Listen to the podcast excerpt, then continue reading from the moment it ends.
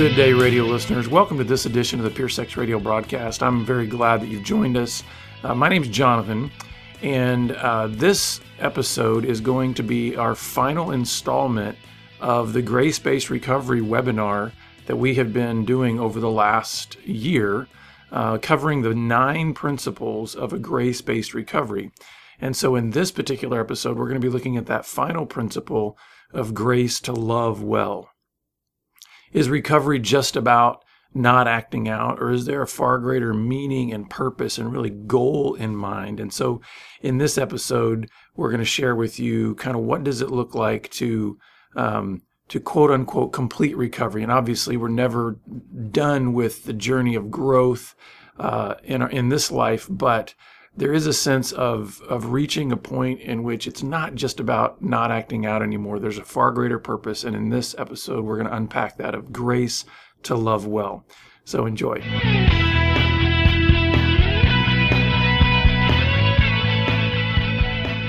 So let's go ahead and dive in to this principle of grace to love well. The main idea in this principle is that recovery is ultimately about building healthy relationships with God and others. In other words, the goal is to love well, not just behave well. See, addiction is fundamentally a disorder of intimacy, meaning that addiction trains us to isolate and disconnect from relationships. Therefore, recovery is fundamentally a journey towards healthy relationships with God, ourselves, and one another. And so, as a result of our recovery, as we go through this process, our reordered desires direct us to help others find that hope and peace as well. The key scriptures for this particular principle of grace to love well are found in John and First Peter. So John chapter 15 verses 12 through 14 say this. And this is Jesus speaking. He says, "This is my commandment that you love one another as I have loved you. Greater love has no one than this that someone lay down his life for his friends." You are my friends if you do what I command you. And then 1 Peter 4 8 says this Above all, keep loving one another earnestly, since love covers a multitude of sins. See, where I think sometimes we get off track in recovery and in recovery programs and even trying to help people is we make it so singularly focused on behavior that we forget that the ultimate aim is about love. The ultimate aim is loving well. Um, both knowing how to receive love well, as well as giving love well. Being known by God and knowing God. Being known by someone else and knowing someone else. And this is a this can take a little while for people in recovery to really get, but we want to keep putting that vision out there that this is the aim. The aim is to love well, not just behave well.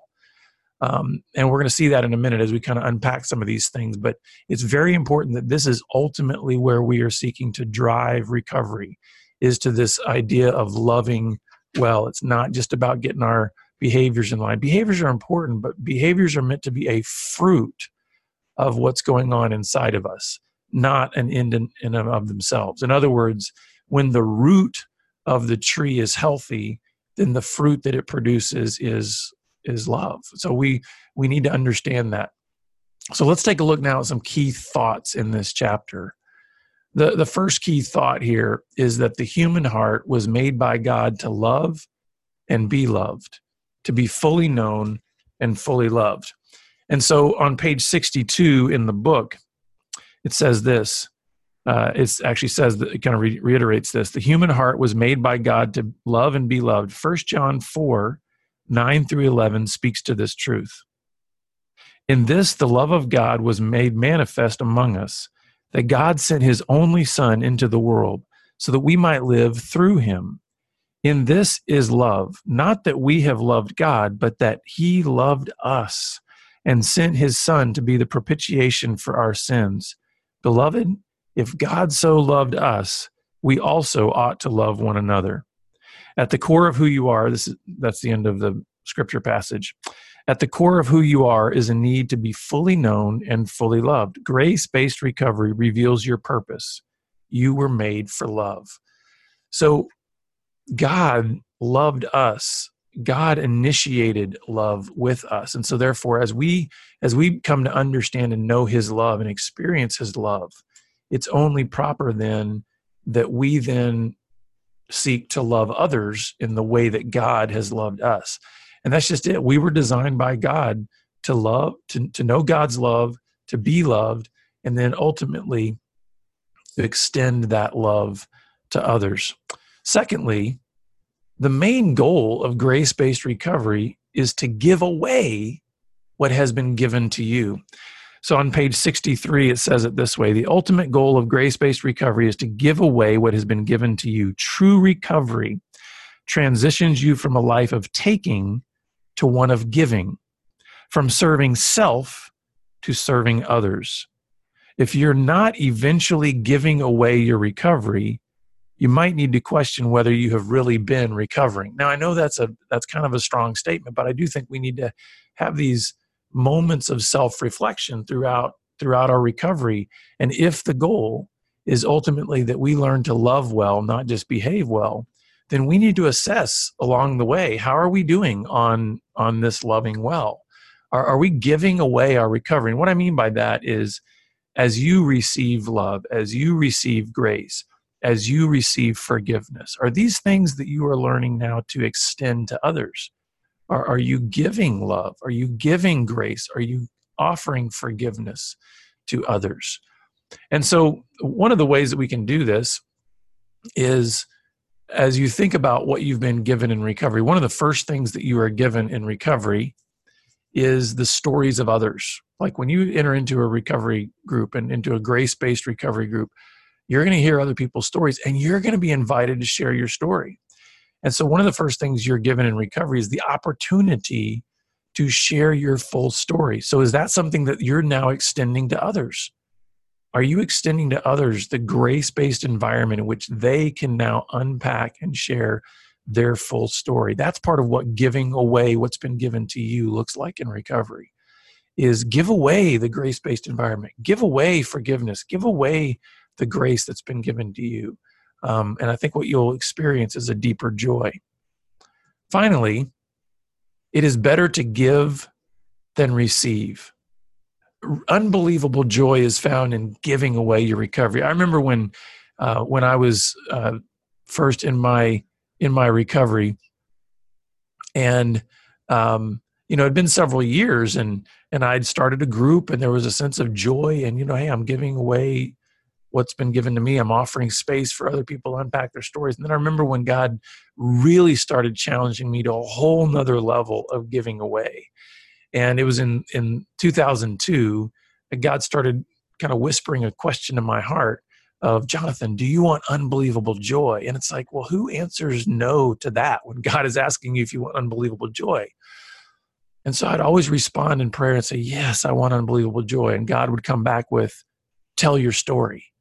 And I'd be like, something went wrong here. I lost the connection because that doesn't seem to fit. That doesn't seem to make sense. It's like I can't connect telling my story, which is full of brokenness and and poor choices and lots of sin. I just couldn't understand how telling my story could be connected to unbelievable joy until I finally understood that what God was inviting me into was it wasn't so much about telling my story as much as it was about telling his story through my story.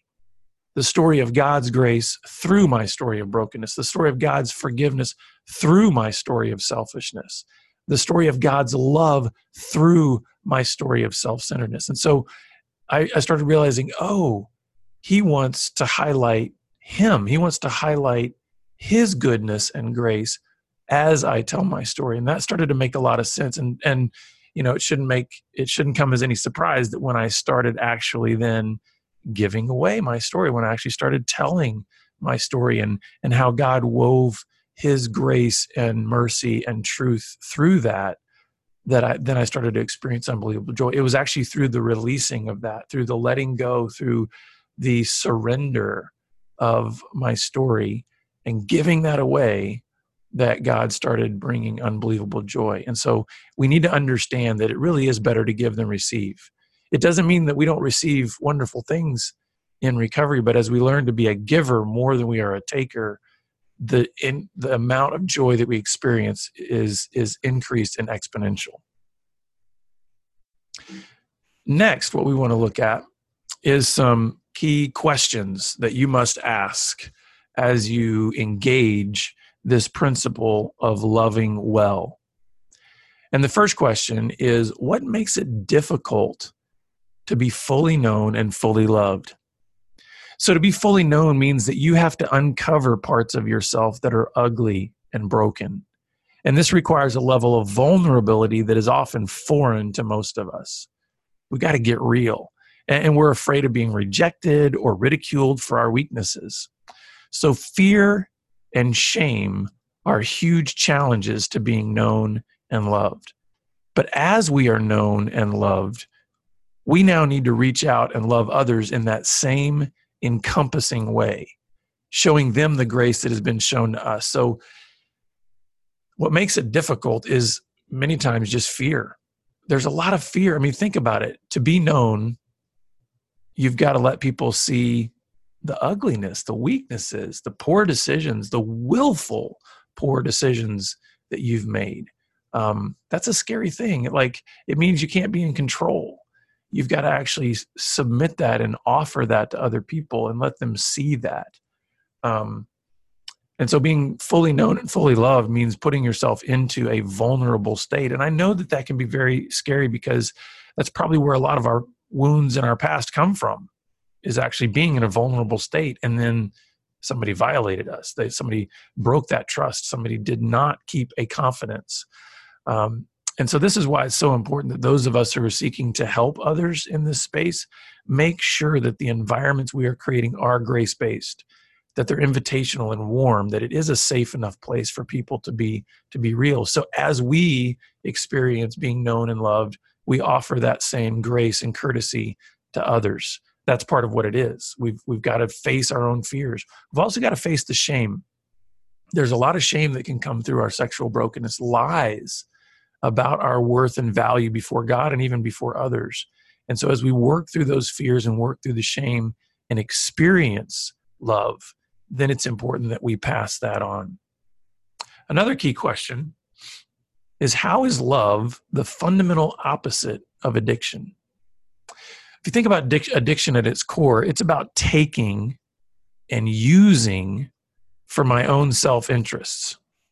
Whereas love is about giving and sacrificing for the interests and good of others. So addiction and love are polar opposites in their content and their outcomes. So addiction is saying it's really all about me, it's about control, it's about me wanting to get everything that I want at the expense of other people. Love is saying, I'm actually going to give and sacrifice at my own expense for the good of others. So they're they're polar opposites. And therefore their outcomes are different.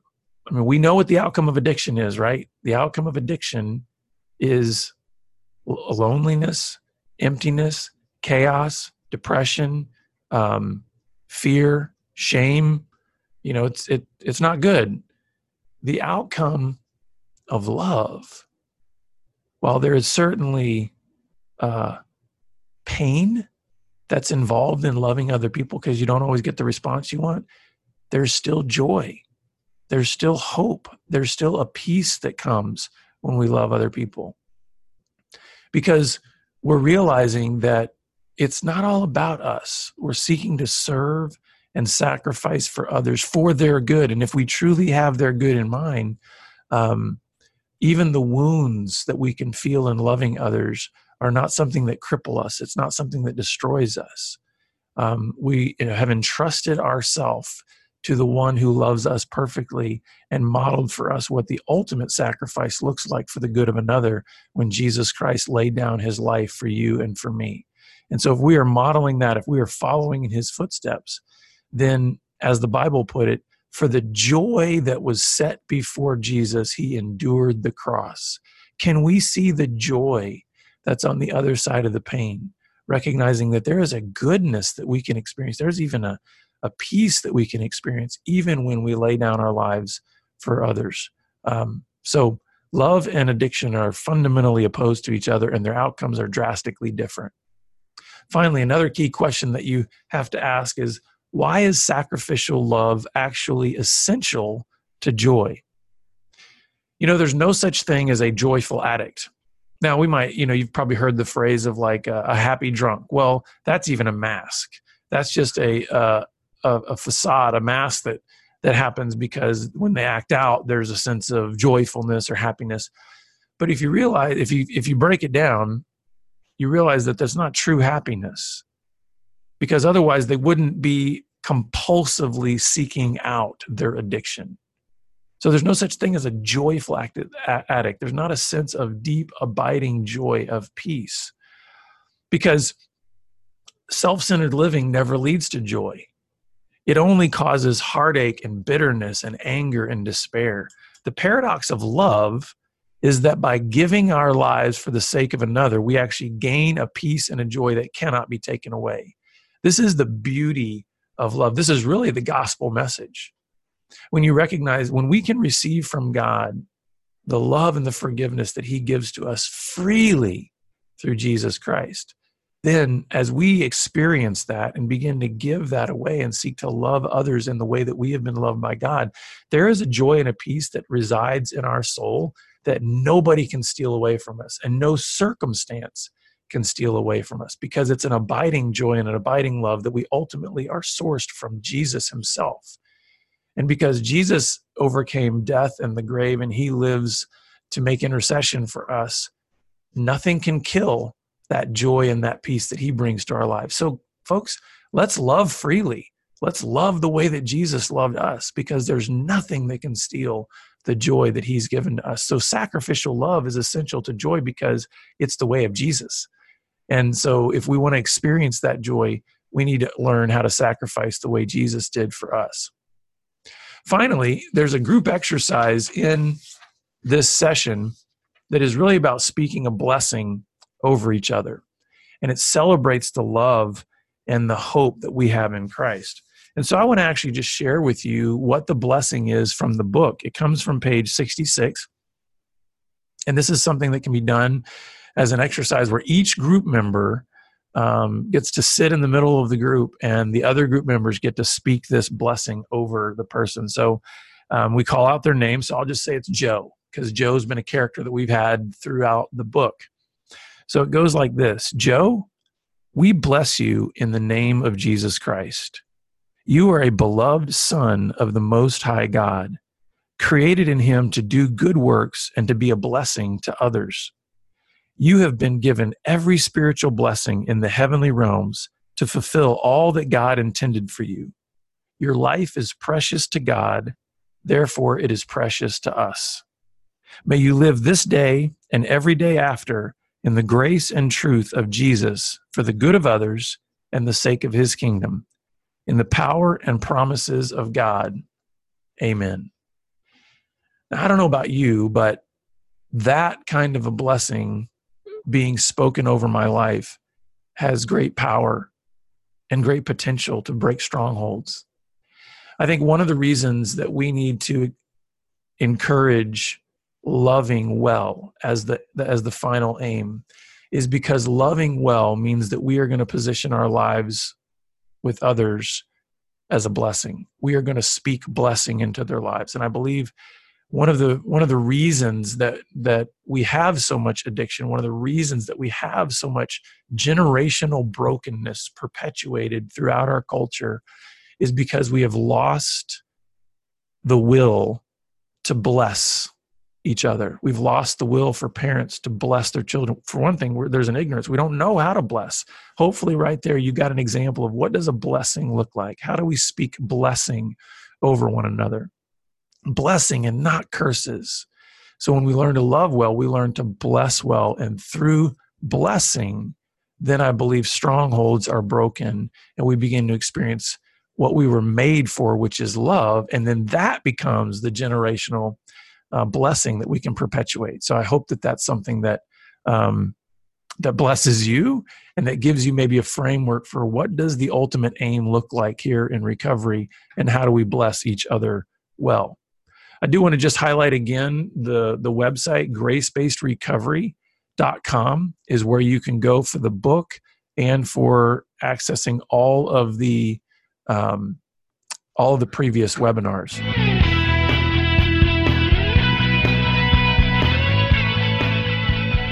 I want to spend the rest of the time addressing some questions. So I have one one question here that says, "What if I'm stuck in behavior modification and don't really know how or really want to pursue this idea of loving well? Can't life be good without having to be self-sacrificing?" So I love the, the honesty and the transparency of this question. So I will say this. I think there are degrees of let's put it this way goodness let's say in recovery is it good to stop doing unhealthy destructive behaviors yes it's good uh, so i don't want there to be any kind of idea that says hey you know what? Um, it's not that good if you if you embrace abstinence you know in recovery meaning not doing negative destructive behaviors. There's a type of goodness in that. I mean it's kind of like uh, okay if you're if you've got a a gash on your body and it's bleeding, it is good to stop the bleeding. Now, at some point, there are degrees of betterness, you could say. Uh, stopping the bleeding is good, but would it also be good to actually get a surgeon who knows what they're doing to make sure that how you are patched up is really good long term for you? And then are you going to have other professionals be able to check out your body to make sure that the kind of uh, healing and therapy and those kind of things are going to be really for your good in the long term. And that's where i think having the shift towards um, that goes beyond just behavior modification and this kind of love focus is really important because stopping the bleeding is good but looking at your long-term health is better. And I think when we realize, and I think a lot of us maybe have experienced this in recovery, where we we go the behavior modification route, we put the boundaries that are in place to just make sure we're not doing the negative behaviors. And at some point we realize something's still missing even in the abstinence, even in the goodness of the not doing the negative behaviors.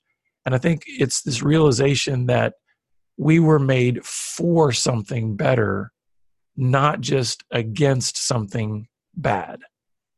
Yes, God wants us to avoid and eliminate the negative, the bad, the destructive behaviors. But He didn't make us for just not doing something. He made us for living into something good and better. And I think that's where this love focus comes in when you can recognize that I'm actually made for being fully known and fully loved. I'm actually made for loving others well in the way that God has loved me then I think you can really grab onto a purpose that's bigger than yourself, bigger than your addiction, bigger even than your recovery. And that's where I think the real joy and the peace begins to kind of uh, settle into our soul is when we start giving away what's been given to us. Um, another question here is I'm pretty entrenched in the idea that getting what I want will make me happy. How do I break free from that lie and really p- press into a recovery that is more giving oriented? This is a great question. Um, the interesting thing about this question is I think that when we begin to realize what we're actually made for, what we actually want can change. So, so in other words, I think when we start recovery, we are absolutely coming from a paradigm that says I thought that satisfaction in my life would mean getting everything that I want. And a lot of times, what we want in that state of mind are actually things that are ultimately destructive for our, li- our lives. Like, um, I want ultimate pleasure, I want ultimate comfort, I want ultimate peace. And we think that we can gain those things by having just responding to every urge and every desire that we have and going after it. And then we realize, oh, maybe satisfaction comes by actually having restraint on our lives, having boundaries, having constraints on our lives. And so when we enter recovery and we start realizing, okay, boundaries are good. I can't I can't go after every urge and every desire that I have because that's actually destructive. So how can I begin to put boundaries around that and see that there's goodness to saying no to certain things that even I want, what ends up happening is you start forming this these boundaries and what ends up happening is you realize, oh, those are good. And so what you want begins to shift because you realize, okay, if I go after any and all pleasure and seek to fulfill that through any and every urge that I have, that really leads to chaos and destruction. So maybe I could reframe what I actually want. So I actually want peace that comes within constraints. And this is where we start to even see God's law differently. You know, it used to confuse me a lot of times when I would read the scriptures and the Psalms, especially, and to be like, uh, your law is good. It's better than gold. It's better than fine gold. It's sweeter than honey. And I'd be sitting there going, in my old way of thinking, of like, sure seems like it's, you know, restrictive. Sure seems like it's kind of put me into a box. And of course, as I lived more and more outside of that box, I started realizing life sucks. Life is chaotic. Life is full of destruction when I go out here. And as I learned what it was to begin to live inside God's law, it did become more valuable than gold. It did become sweeter than honey. And it actually started to change what I wanted. I didn't I didn't want those things that were outside the box because hey, I've gone down that path and I see where it leads. No, my desires even began to change. So the the things that I wanted actually began to change because I saw a value that was greater within boundaries than just casting off all restraints. So I hope that makes sense of of the idea of getting what I want will make me happy. The good news is as we press into what God has made us for, even I think our want to changes. The things that we want can change. And as that happens, the reality is we start to quote unquote get what we want and there is a joy there because what we want is now in line with what God has made us for. And when we pursue that, there is a deeper joy and a deeper satisfaction. So, another question came in here. I'm just starting my road to recovery and I'm so afraid of relapse in the future. I've tried it before and done good for even six months and thought I was doing good, and then something happened and I had a slip. How do I overcome those fears of relapsing and feeling beaten again? This is a great question. And I think, okay, so let's put this into the paradigm of what you were made for is being fully known and fully loved. What you're made for is a grace based recovery. What you're made for is love. Love, perfect love, casts out fear. The one who is still controlled by fear is not operating in love. And I don't say that to shame you. I don't say that to, to beat you up any further or anything like that, but just a realization that if we are still gripped and controlled by fear, it means that we have not, we still have areas of growth in knowing what it means to experience God's love and then actually live out in that love. In other words, we need a motivation shift. If our motivation for doing what is good and right is fear, it will ultimately always fail because fear does not have the power that love does. But when we understand that in any and every circumstance, in any and every behavior, good, bad, or otherwise, God's love does not change for us. Then, from that place of perfect love, being perfectly loved by God, I can look at temptation differently. I can look at it not as a fear thing, like, oh, oh my goodness, I'm being tempted, and what am I going to do? But realizing you know what? No matter what decision I make here, God will still love me. So why would I want to go down a path that's actually just going to harm me? It removes fear. It's not a, it's not a fear-based system saying if I don't make the right choice here, then God's love is going to change for me. No, no, no. It's saying God's love never changes for me. So let me actually look at this from a rational perspective. Man, I don't want to do something that's going to end up being heaping all these feelings of guilt and shame on me. I just don't want to go down that path. God, I know you love me. You made me for something better than this. I want to pursue the good because your love is ever constant in my life. Your love never changes. And I know it can take a while for us to really embrace that because we come from fear backgrounds, we come from shame backgrounds, we come from performance based backgrounds where you know everything in the world tells us that your value is based on your performance. So it's a foreign concept to us this grace concept that God is saying, your value to me does not fluctuate based on your performance. It's constant. It's based on my grace. It's based on my love. And so as you begin to embrace and experience that love, and it just takes time. And as you face temptations, then your motivation for saying no to temptation moves away from fear and it moves towards, I have been loved, and therefore I want to respond to this temptation out of my love for God and not because I'm afraid of punishment or I'm afraid of Him moving away from me. And I'll tell you, it, I mean, I, I probably, sometimes I, I wonder if I should say this, but it, it took years for me to get to a point where that was more of my motivation for how I responded to temptation was a love for God motivation and a love from God motivation versus a fear and control motivation. But I will tell you this the love motivation is so much better. There's so much more power in love than there is in fear. And so I would encourage you press more into the love of God. And the other thing too is you've got to put yourself in environments where that love is expressed through other people. We need to see that love. I love the the the verse that was uh, mentioned earlier, you know, that um, what was it about from from John 15 that greater love is no one this he lay down his life for his friends and the idea that uh, we're to love one another as God as Jesus has loved us. Well, how did he love us? He he totally sacrificed and the idea that we're to love one another you can't do that if you're not in the presence of others another's you've got to be in the presence of another in order to love one another so we need to put ourselves in context where we can experience that love. And when love is the motivation, then even our accountability is not based on fear or control or power um, or punishment. Our accountability is now, hey, brother, I love you. And I love you because God loves me. And I want you to experience that love. And so my account my holding you accountable is not i'm not looking to try to punish you i'm not looking to try to shame you i'm not looking to try to control you I'm looking to just love you the way that God has loved me. And therefore, as you're battling these temptations, I want to come alongside you because God has never changed his disposition of love towards me, no matter how I've struggled. And so I want you to experience that, you know, eyeball to eyeball in the flesh and and know that you are loved no matter what what happens. So I had another question here. Um, what if in giving away my recovery, I get hurt or used? Isn't that worse than just behaving right and not risking further wounds? Uh, this is a great question. And I will say, listen, love is a risk. When we begin to give away what's been given to us, we seek to, to serve others, there's absolutely the risk of being mistreated. Can we say that, that Jesus didn't experience mistreatment?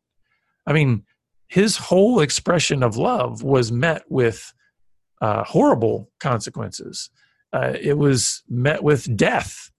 So I'm not saying that when we pursue love as our aim, that then there won't be further pain.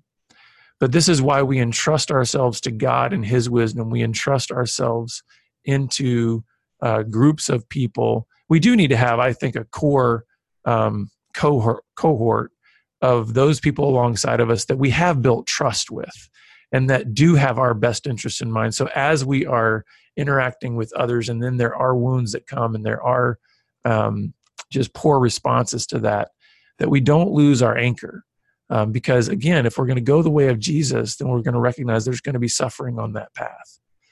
But I think of it this way you know, there's the old fra- uh, saying, it's better to have loved and lost than to have never loved at all. And I actually do believe that's true even if relationships are broken, even if other people uh, mistreat you, even if other people abandon you, I believe it's better to have loved than to be safe and to be try to be as comfortable as possible, to try to be as uh, controlled as possible. No, I believe that love, um, we're told that love never fails.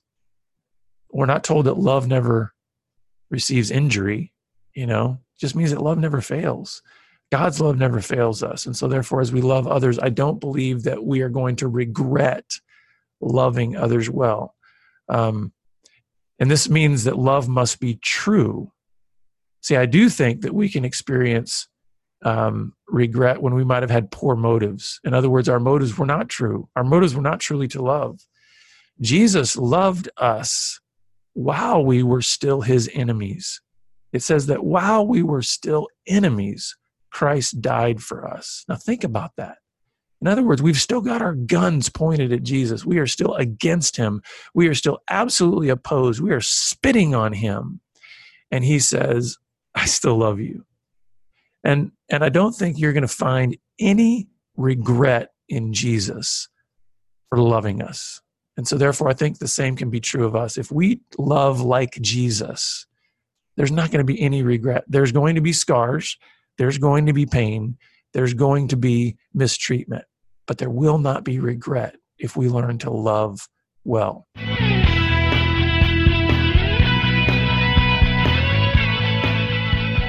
Well, listeners, thanks so much for being with us. I hope that that really helped you understand uh, more fully what recovery is really all about. Um, we are meant to be great lovers. We are made by God to be great lovers, not not great addicts, not great com- compulsive, you know, acting out people. We're not supposed to be great lusters. Uh, we're supposed to be great lovers, and and I hope that that really inspired you to aim towards what God has actually made you for. You were made to love well. And if you're struggling on your journey, if you need encouragement, if you need further resources to help you in your recovery, uh, please reach out to us. We would love to help you. Um, you can reach us at puresexradio.com. Um, you can also uh, connect with us on Twitter at puresexradio. But we're also grateful that you're on this program, that you listen, because we try to provide great content, great education, good tools to help you live a life that is uh, fulfilled and meaningful and ultimately brings glory to God and good to you. So thanks for being with us, and we look forward to seeing you back here again next time on the Pure Sex Radio broadcast. Take care. Pure Sex Radio is paid for by Be Broken Ministries. Visit us online at puresexradio.com.